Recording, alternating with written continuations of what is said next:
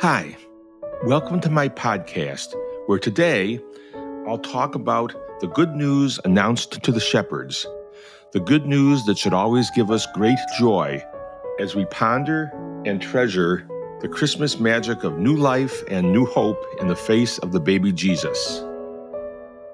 My name is Tim Harner. I am a Christian author and apologist, a graduate of Houghton College and of Harvard Law School, where I was an editor of the Harvard Law Review. As an attorney, my primary role has been as a general counsel. Therefore, I call the six books that I've written the General Counsel series. The first four books of the series outline the Bible from Genesis to Revelation, providing scriptural backing for the final installments of the series that outline the history of America and the history of the Church Universal. I post my latest thoughts regularly on my website, timharner.com. For this podcast, please reflect on the question What gives you the greatest joy as you ponder and treasure the Christmas magic of new life and new hope in the face of the baby Jesus? And now, as I talk about the good news announced to the shepherds about the birth of Jesus, let's pray that the Lord will let the words of my mouth and the meditations of our hearts be pleasing in the sight of the Lord our God, who is our strength and our Redeemer. Today's thoughts are based on the chapter The Shepherds Find Jesus in my book, Hoping in the Lord. The first people who learned that God always has room in the inn for them were shepherds. They were living out in the fields nearby, keeping watch over their flocks at night. In the culture of their time, shepherds were looked down upon. Not only were they smelly and dirty, they were not trusted. But God always reaches out to those who are despised and rejected, because in the promised land, all peoples will be blessed. So when the time came to announce the birth of his son, God sent angels to some shepherds nearby. The news was broken first by just one angel. The message stressed that Jesus' birth was good news for all people. It was a message of hope for all humanity. Before getting to the heart of the message, the angel first had to reassure the shepherds that they were not in trouble or danger. When an angel of the Lord appeared to the shepherds, and the glory of the Lord shone around them, they were terrified. So the angel's first words to them were, Do not be afraid. I doubt that this one sentence was enough to overcome the fright of the startled shepherds. Nevertheless, the angel plowed ahead with his message I bring you good news of great joy that will be for all the people. Today, in the town of David, a Savior has been born to you. He is Christ the Lord. It's hard to imagine a message of greater hope. This was indeed good news of great joy. It was good news for more than just a few shepherds on a hillside. It was good news of great joy to all the people. It was more than a promise about something that would come in the distant future. It was good news about something that had happened today. At last, after waiting for centuries, the long promised and long awaited Messiah had been born. Since he was a descendant of King David, he had been born in Bethlehem, the town of David. He was to be a savior.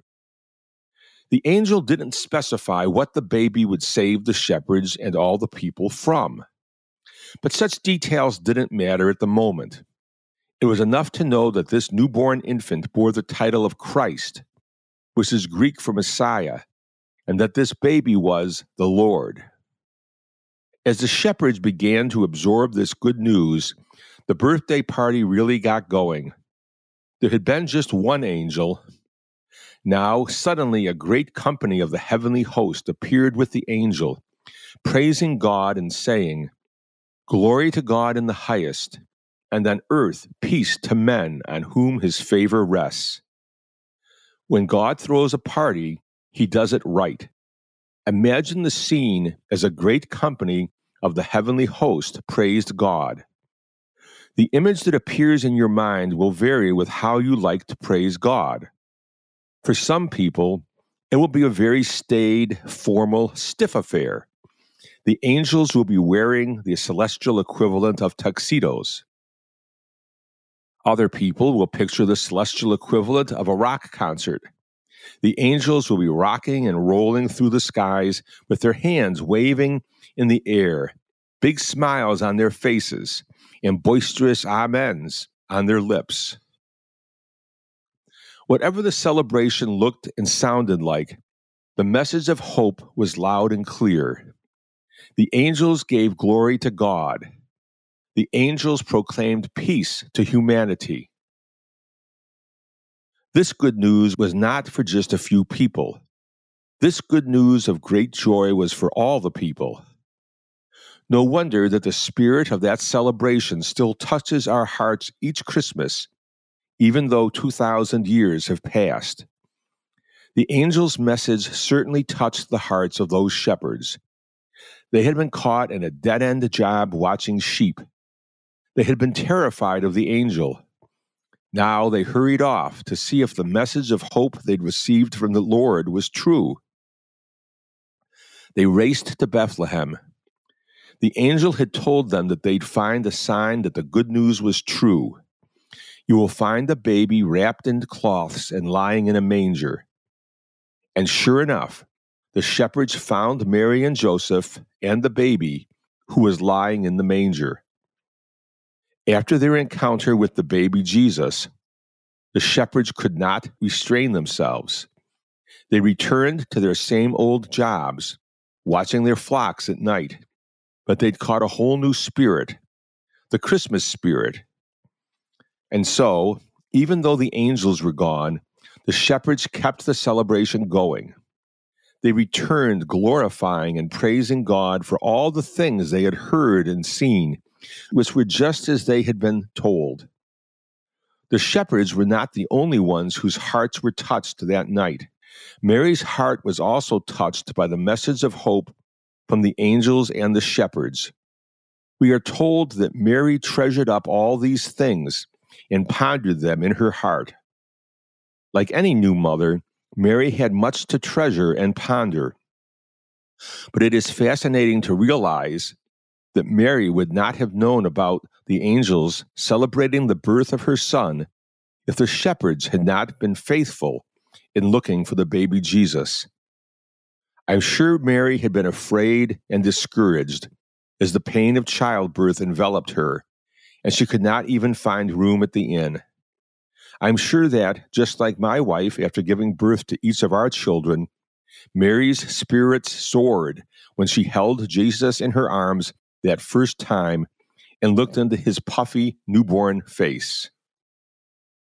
And I'm sure that Mary's sense of wonder and joy must have known no bounds when she learned from the shepherds that the son she'd just given birth to was as special as she believed.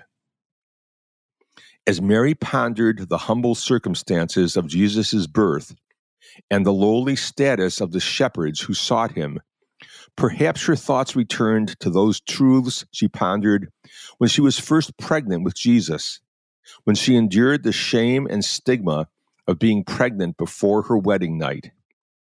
They were words she repeated to her cousin Elizabeth when she went to visit her.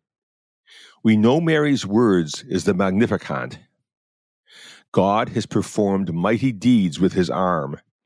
He has scattered those who are proud in their inmost thoughts.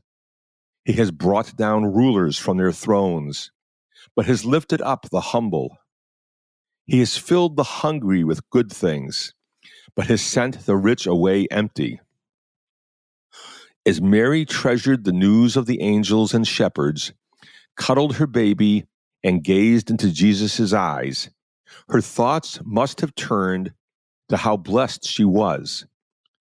Like any new mother treasuring the miracle of life and hope she holds in her arms, Mary must have thought my soul glorifies the Lord, and my spirit rejoices in God my Savior, for he has been mindful of the humble state of his servant. From now on, all generations will call me blessed. For the Mighty One has done great things for me. Holy is his name. His mercy extends to those who fear him from generation to generation. This was good news of great joy that Mary treasured all her life. And it is good news of great joy for us, too. Good news that should always give us great joy as we ponder and treasure the Christmas magic of new life and new hope in the face of the baby Jesus.